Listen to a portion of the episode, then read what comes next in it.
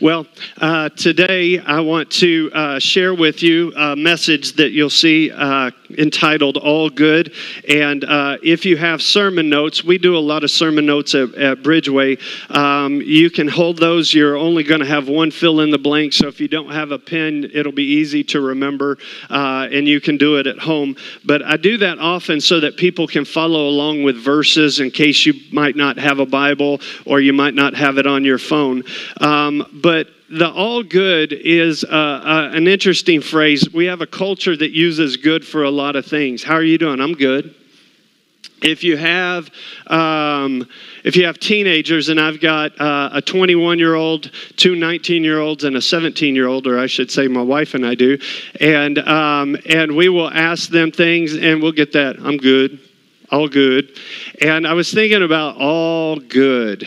Uh, are we all good when God is all good? And uh, to kind of get into this today, if you'll allow me, we're going to do just a bit of a Bible study. And uh, then we're going to go from the Bible study and make a couple of applications. And I want you to know before we start reading anything, um, this is not a message to you, this is a message for you. This is something that the Lord is massaging in me. And uh, so I'll play some of that out to you. And so this is a message for us today, okay? So we're going to be looking in uh, Psalm 73, and I will go ahead and put three cards on the table. You're going to see a guy that knows the Lord, who struggles but prevails. Who knows the Lord, who struggles but prevails. And if you ever have that kind of dichotomy where you're like, I know the Lord and I shouldn't struggle, you might identify with this guy because he does struggle, but he ultimately has the confidence that he is going to prevail.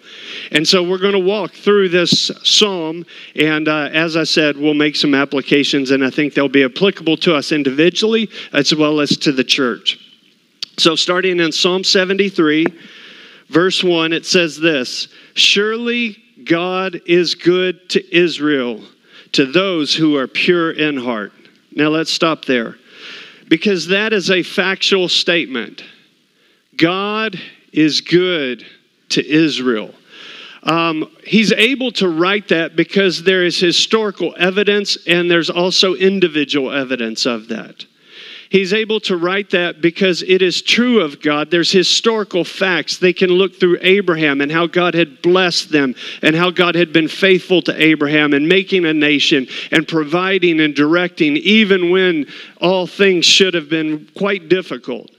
They can look through their history historically and they can look at Moses and how God blessed Moses and led them out of Egypt and how they had uh, manna in the morning, how they had provision of quail, how they had uh, God leading by a pillar of fire at night and a cloud by day. They can look at how God provided for them.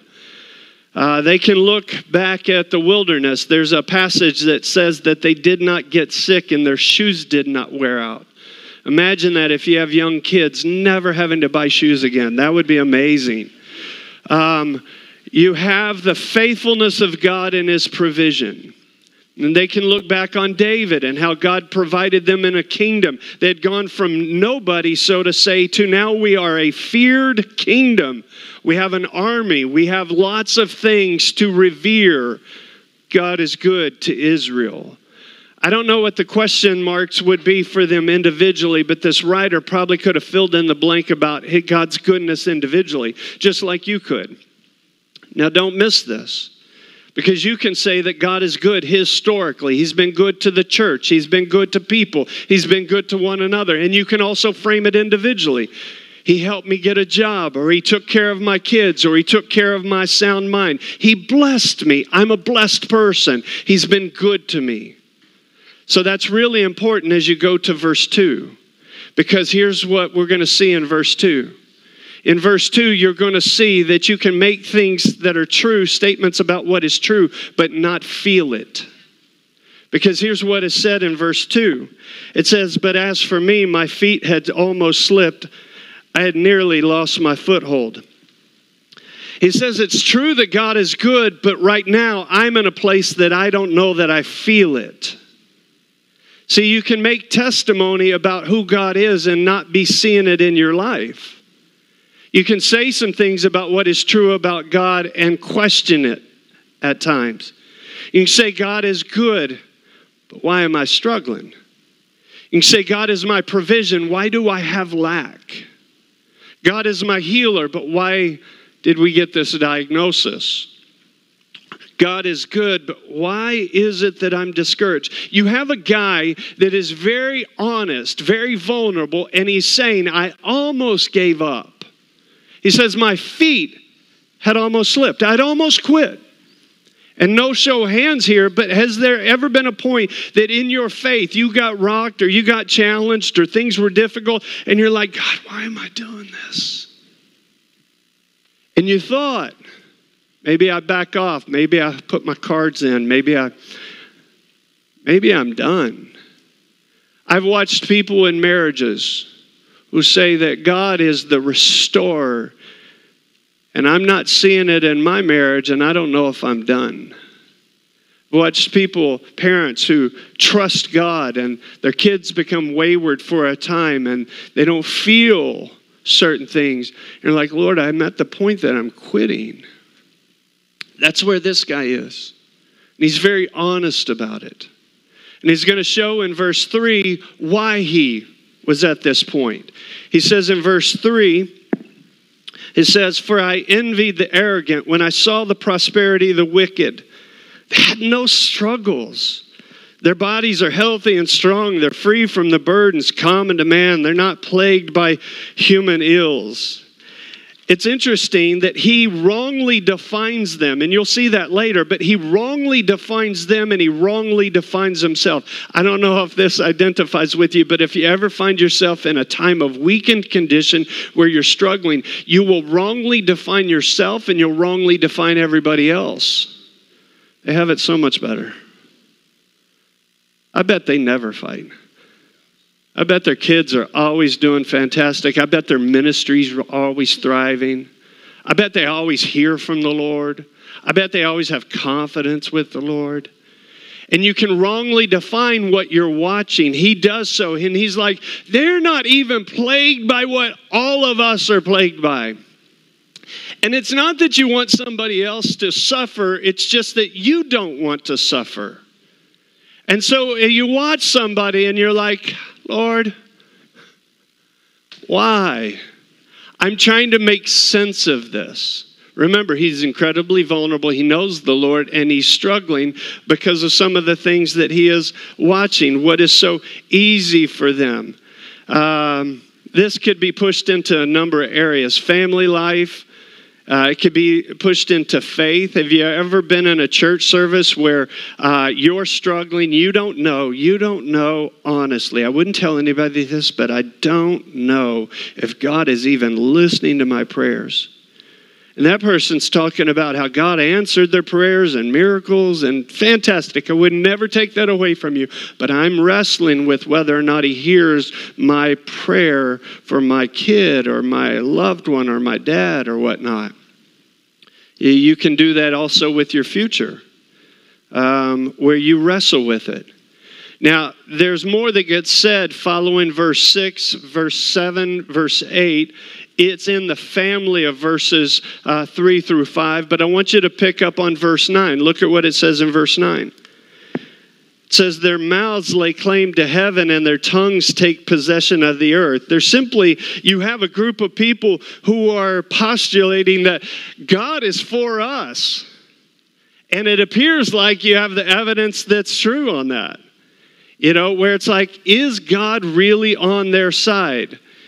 When you're struggling, when you know the Lord, but you're struggling, you can find yourself wondering, Lord, how do I get you to answer my prayer? I'm going to fast. I think fasting will do it. I'm going to worship. I think worship will do it. I'm going to go to the prayer night. I think the prayer night will do it. I'm going to do this. I'm going to do that. I think I'll get God on my side. But then when you can't, you have this kind of this dilemma that this guy is in. Um, of thinking, is God really on their side, not on my side? And then in verse 13, if we can just be honest, if we can just be honest, this gets incredibly transparent. uh, for this guy. It says in verse 13, Surely in vain have I kept my heart pure. In vain have I washed my hands in innocence. Now, pause there. Just kind of contemplate it for a second. Have you ever wondered, did I do this in vain? Have you ever gone to counseling and the counseling isn't working and you think, we do that in vain? If you have older kids and you took them out of public school to, to teach them yourself or put them in a Christian academy and then they get off track and, and you think, did we do that in vain? Um, you do some things, you gave to stuff, and you wonder, did I do that in vain? This is richly transparent of this guy. Surely in vain have I kept my heart pure. So you can find yourself when you're walking with the Lord, you know He's all good. You know that, but you wrestle with something.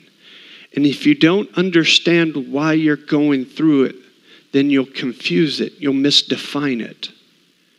And uh, that's where this guy is. He's wrestling with things. I, I remember early on in, um, in our marriage and ministry, um, my wife and I. Uh, I have a buddy in, in Dallas, and as Pastor Ricky said, we, we, say Dallas, even though there's you know set towns, just like this is Odessa, but you would tell everybody I'm in Tampa. Um, I have a buddy that lives in Dallas, and uh, he was doing really well, young age, and uh, building a house. And for whatever reason, it caused all kinds of envy for me. Um, when you're in youth ministry, because that's how I got connected to Pastor Ricky, was in youth ministry. When you're in youth ministry, you don't make hardly any money at all. And you can have the desires to still provide a good relationship or good home life or all those kind of things for your spouse.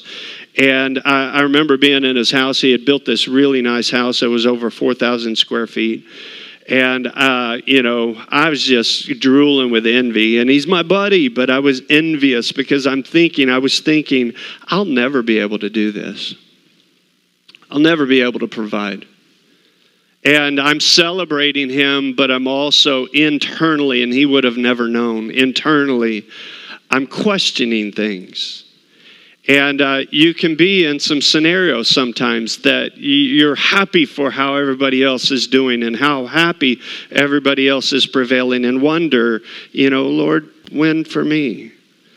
When does it happen for me? And will it happen for me? That's where this guy is.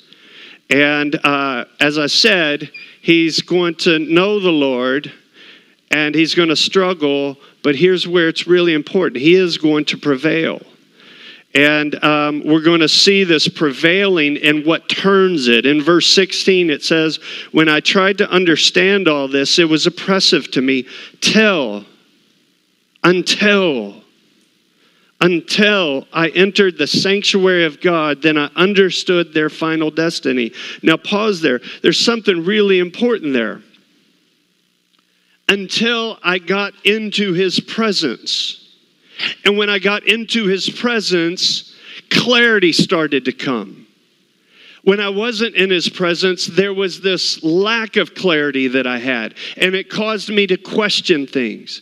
And if you think that you're unique when you start to question, I don't mean to burst the bubble, but you're not unique. You can go through the New Testament and find numerous people that question things.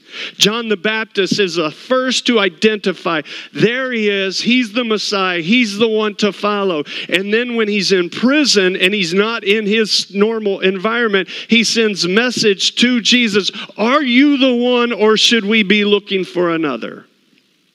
The Peter. Peter is the one who says in John chapter 6, You are the one who has the words to eternal life. In Matthew 16, You are the Christ, the Son of the living God. And then we see after the crucifixion, Peter's like, I don't know what to do. I'm going to go fishing.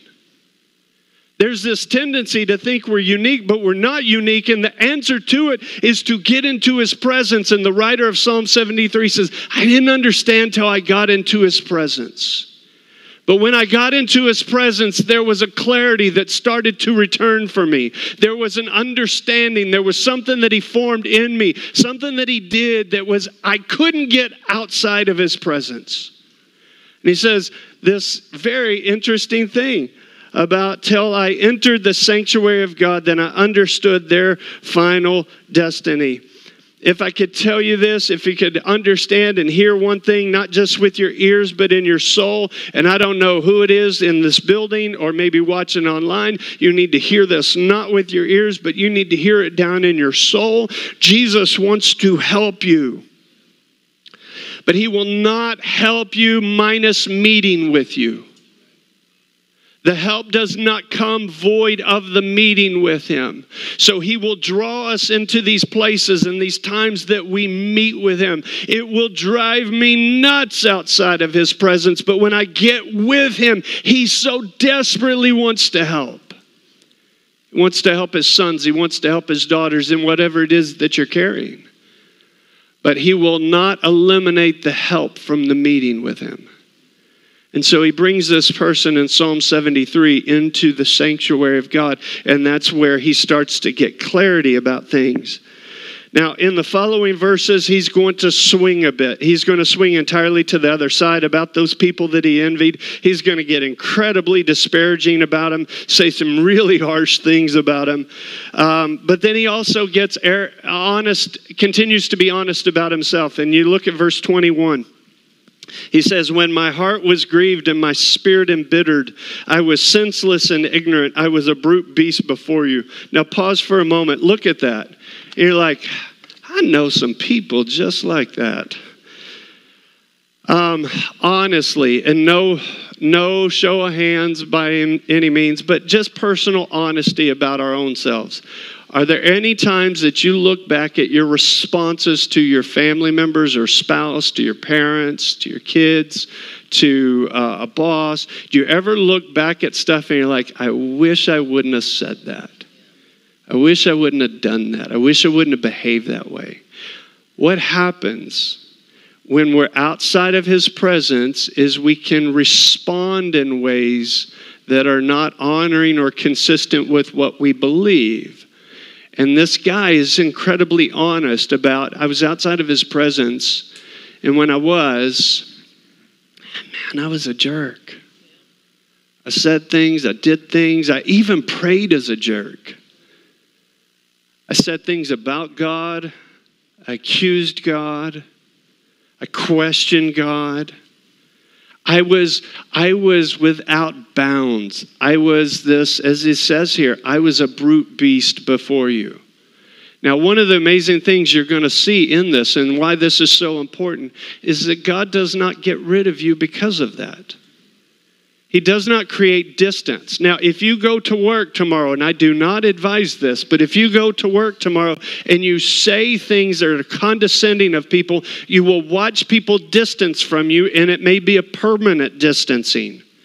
If we go home and we say harsh things to our loved ones, there will be a distancing, and sometimes that can be a permanent distancing.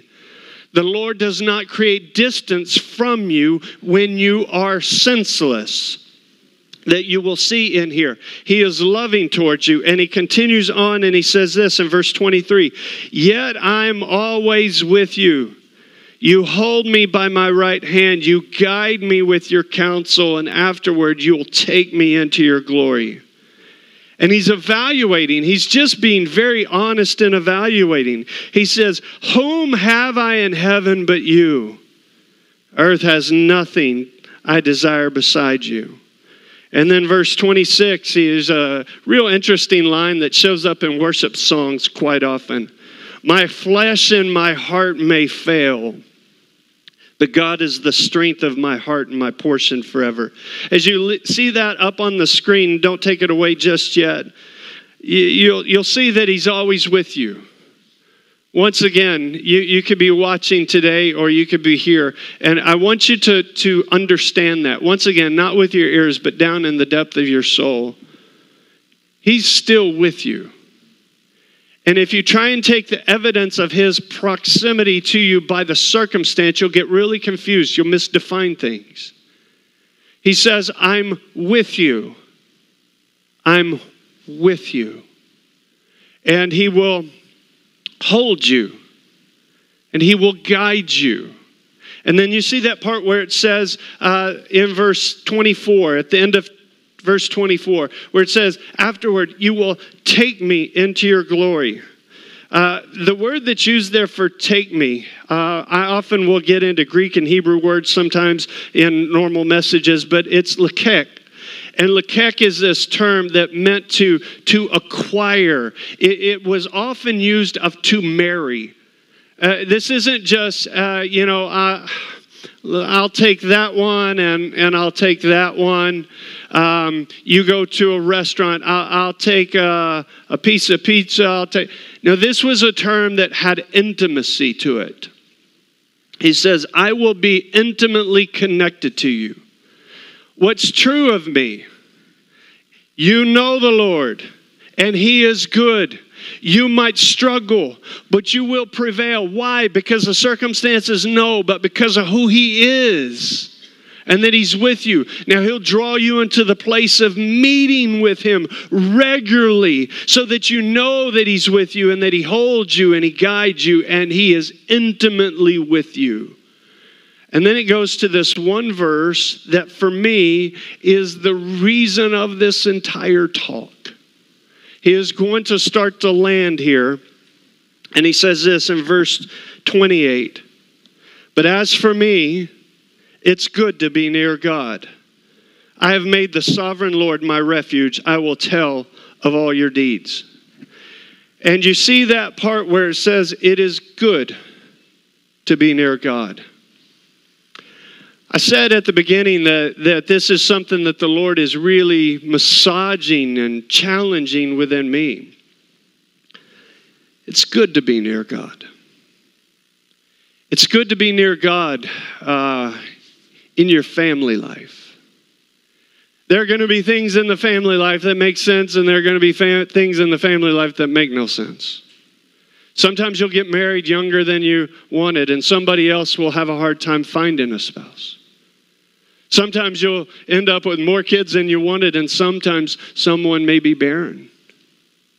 Sometimes we go through a lot of rocky things, and one relationship is good, and our in laws are struggling. Sometimes the finances will make sense, and sometimes they won't. The career is on path, and then sometimes it's not. But it's good to be near God.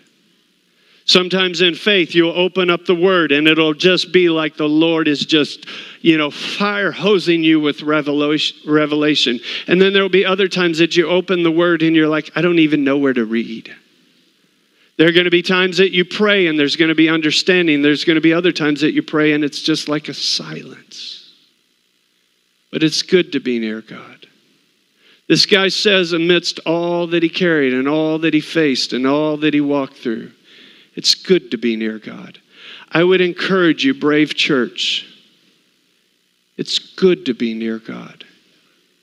In all your gatherings, whether you gather here or you gather in a prayer circle, whether you gather in groups, whether you've been gathering for the five years you've been here from the beginning, or whether you've been here one week, it's good to be near God.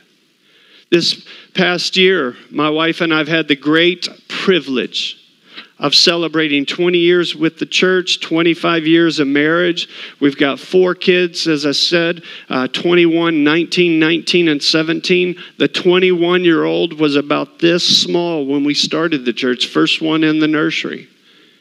And I've had highs and I've had lows. I've had things that I've understood and I've had things that I've not understood. And I look back at our journey over the last 20 years and I'm the Psalm 73 guy who could say that God is good. And there were also windows of time that I didn't feel it.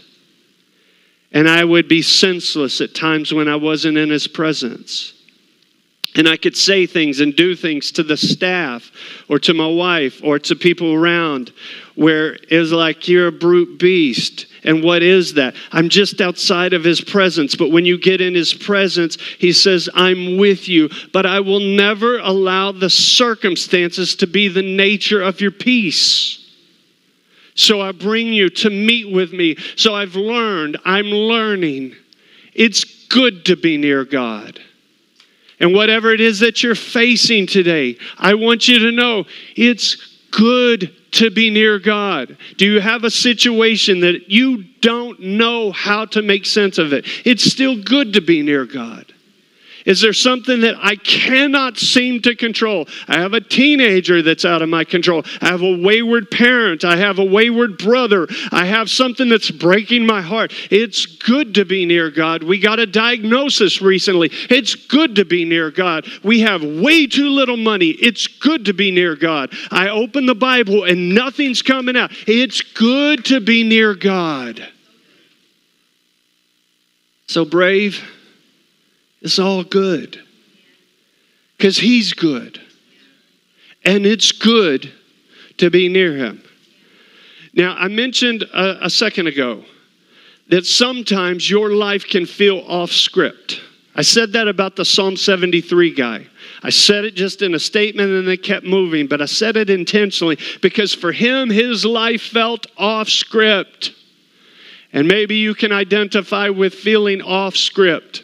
And y'all know what the phrase off script means. Like in a play or in a show, there's a script, actors are supposed to follow it, but sometimes somebody goes rogue and they go off script. And sometimes you can feel like your life went off script. This is not what I planned. This is not what I thought. I don't even think this is what God planned. So this is off script. And the question that we have is why? When you are off script, you will. If you can fog a mirror, if you are living, the question that will come to you more times than not will be why. Here's the nature of it. When we're wrestling, we want, hear me on this. When we're wrestling, we want a reason. Um, so, the beginning of this year, the beginning of 2021, by mid February, by mid February, I had already done seven funerals for the year. And when you're in that nature, you have family members that are asking why. Um, people who have challenging relationships at home. and ask them why. And when you ask a why, you want a reason. And here's one of the realities that if you can get this down in your soul, I pray that you wrestle with it all week. I think it'll help you. I think it'll help you. When your life feels off script, you need to know that Jesus almost never will give you reasons. He'll give you conclusions. He'll almost never give you a reason. He'll give you a conclusion. And those conclusions in Scripture operate primarily around two things. And this is the only fill in the blank for your notes His glory and our transformation. More times than not, throughout those whys, why did we lose there? Why are we struggling? Why is it not coming? God, I'm acting like a brute beast, but I'm frustrated. He will not give you reasons. And no matter how much you ask why, He won't give you reasons. He'll give you conclusions. This will operate around His glory or your transformation, and sometimes both. And I'll give you a passage. The scriptures are not limited to this, but I'll give you a passage and this comes out of uh, John chapter 9. And it says, As he went along, he saw a man blind from birth. His disciples asked him, Rabbi, who sinned? This man or his parents, that he was born blind? Neither this man nor his parents sinned, said Jesus, but this happened so that the work of God might be displayed in his life. The disciples say, Why? Give us the reason. Jesus says, I'm not going to give you the reason, I'll give you the conclusion. This will be for the glory of God. When life goes off script, when life goes off script, it'll be about His glory and your transformation. Now, I want to tell you about something that I saw recently that I thought was phenomenal. You might not think so, but I thought it was phenomenal. I was watching a, um, an interview with a wine distributor, and this wine distributor is just talking. And then I want to read you verbatim what he says because he says it and he just kept moving on. And I was like, hold the phone, rewind that. This is what he said. He made the statement in the winemaking industry, it's common knowledge that stressed vines produce better grapes.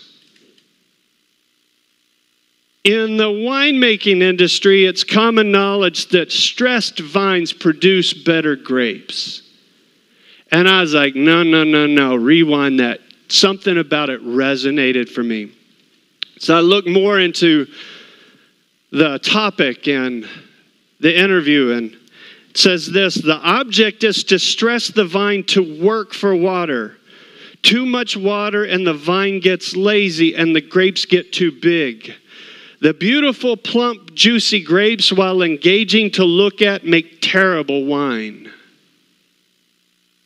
When everything in life is so easy, it's beautiful to look at, but it makes terrible worship.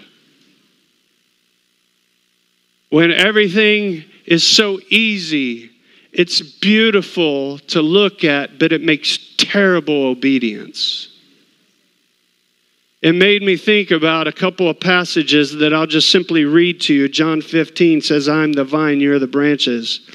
If a man remains in me and I in him, he'll bear much fruit. Apart from me, you can do nothing.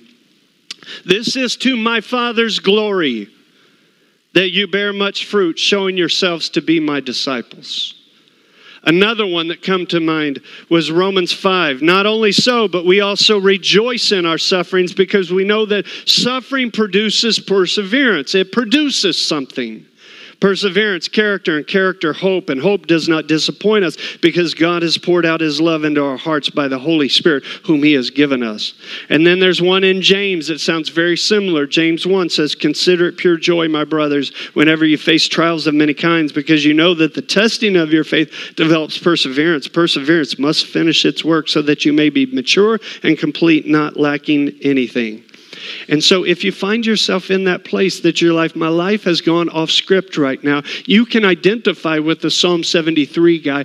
Why, Lord? He won't give you the answer, He won't give you a reason. What He will say is, This is going to point towards my glory, your transformation. And I might have you in this context stress for water because it'll produce better wine, it'll produce better worship. It'll produce true obedience. It'll produce true surrender.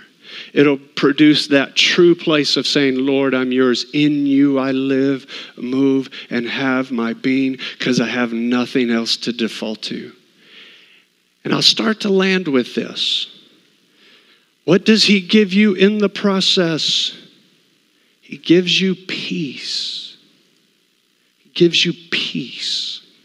Now, there's a real important verse that I want to read to you. And I'm going to highlight something that I think is going to be powerful for you. It's important to me. We're reading in John chapter 20, and John chapter 20, life had gone off script for the disciples. Their Messiah had died and they didn't understand a number of things. They could identify with this Psalm 73 guy of saying, I know God is good, but I don't feel it and I don't see it, and I'm struggling right now. And Jesus is going to meet with the disciples, and then watch what it says here in John chapter 20, verse 19. It says, On the evening of that first day of the week, when the disciples were together, with the doors locked for fear of the Jews, Jesus came and stood among them and said, Peace be with you. Peace be with you. And I'm going to ask if we can just leave that image up for just kind of the remainder of the time, if you will. Peace be with you. Jesus comes in and he says, uh, Peace be with you. To a group of guys that everything's off script right now. Now, you see down in the bottom in yellow, and I've given you how to say that. Irene humin. Peace be with you. You would just find two Greek words, Irene humin. Now let me push into something. So, if you're familiar over in the Old Testament how you'll get the term peace, you've probably heard the term, Hebrew term, shalom. And shalom, when you have Hebrew transferring over into Greek, there's a couple of different words that are used in the Greek for peace. And the Greek perspective of peace, irene, was very different than the Hebrew perspective of shalom. If I could show you just with a hand visual, shalom meant wholeness. So when it says peace in the Old Testament, he's the Prince of Peace, he is wholeness together. Okay? Irene didn't mean so much wholeness. Irene for the Greek culture meant to be without conflict. So it would be like this one's not competing against the other. Shalom, Irene. And so I've wrestled with this word, peace be with you. Which is it? Which is it? Are you saying wholeness? Are you saying no conflict? When life is topsy turvy and it's uncertain and there's lots that I don't know, is it you're giving me peace like this? Are you giving me peace like this? Because they didn't have the New Testament, they didn't have those writings. So, what, what, what should I lean into? There was one day I was wrestling with this verse about that whole concept. And I felt like the Holy Spirit just said, Joel, you're looking at the wrong word. And so then I started thinking about humin? Peace be with you. Here's why that is fascinating to me. Because the announcement of the Lord over in the very beginning of Luke came from the angels peace on earth and goodwill to men. This is to everybody. Peace on earth. And we can think God is good. God is good to Israel. I don't feel it. Peace to everybody. I'm crying at night. I'm driving and nobody knows the mental dilemma I'm in when I'm behind my wheel. Peace on earth. He's a good God. I know that for a fact. I'm lost. He says, Peace be with you. It gets incredibly intimate, it gets incredibly personal. You might be here today or watching, and truth be told, you could fill out the test and pass it with flying colors about the goodness of God. I just question do you feel it today? Do you know He loves you? Do you know He's with you? You know that He's carrying you? You know that He is going to take you? He's with you. And He says, I want you to come to me. The nature of Tuesday night prayer nights isn't about how do we get more people in the building? How do we get more property? How do we do all these things? Can I just tell you, as one who's a little further down the road regarding church, you don't know why He's going to do certain things. You want to know for us as Bridgeway, one of the recent unfoldings that has been very unique that I never could have known when we were in setup and teardown is the Lord has put me in front of a lot of discouraged pastors. A lot of guys who lead congregations who are thinking of quitting, who are in the Psalm 73 scenario. And uh, I never, when I was in setup teardown and talked and thought and prayed about growing, never thought about it was a rescue for other congregations at times. Never thought about the ministries that aren't even in the United States that we would support. And missionaries that would depend on some of the things that we've done. Never thought about that. Because why? Because I was a young guy. We had four kids and they were young and we were pressured. And I was saying, Lord, why aren't we growing fast enough? And why don't we have enough of this? Because I'm acting like a brute beast. And if you just gave us what we were asking for, then I'd have peace. And he says, I'll never connect my peace to your circumstance. I won't. But I will let you know that I'm with you. And I'll get in front of you and I'll say, Irene Humin to you. It's true for you too. I'm going to invite Pastor Ricky up.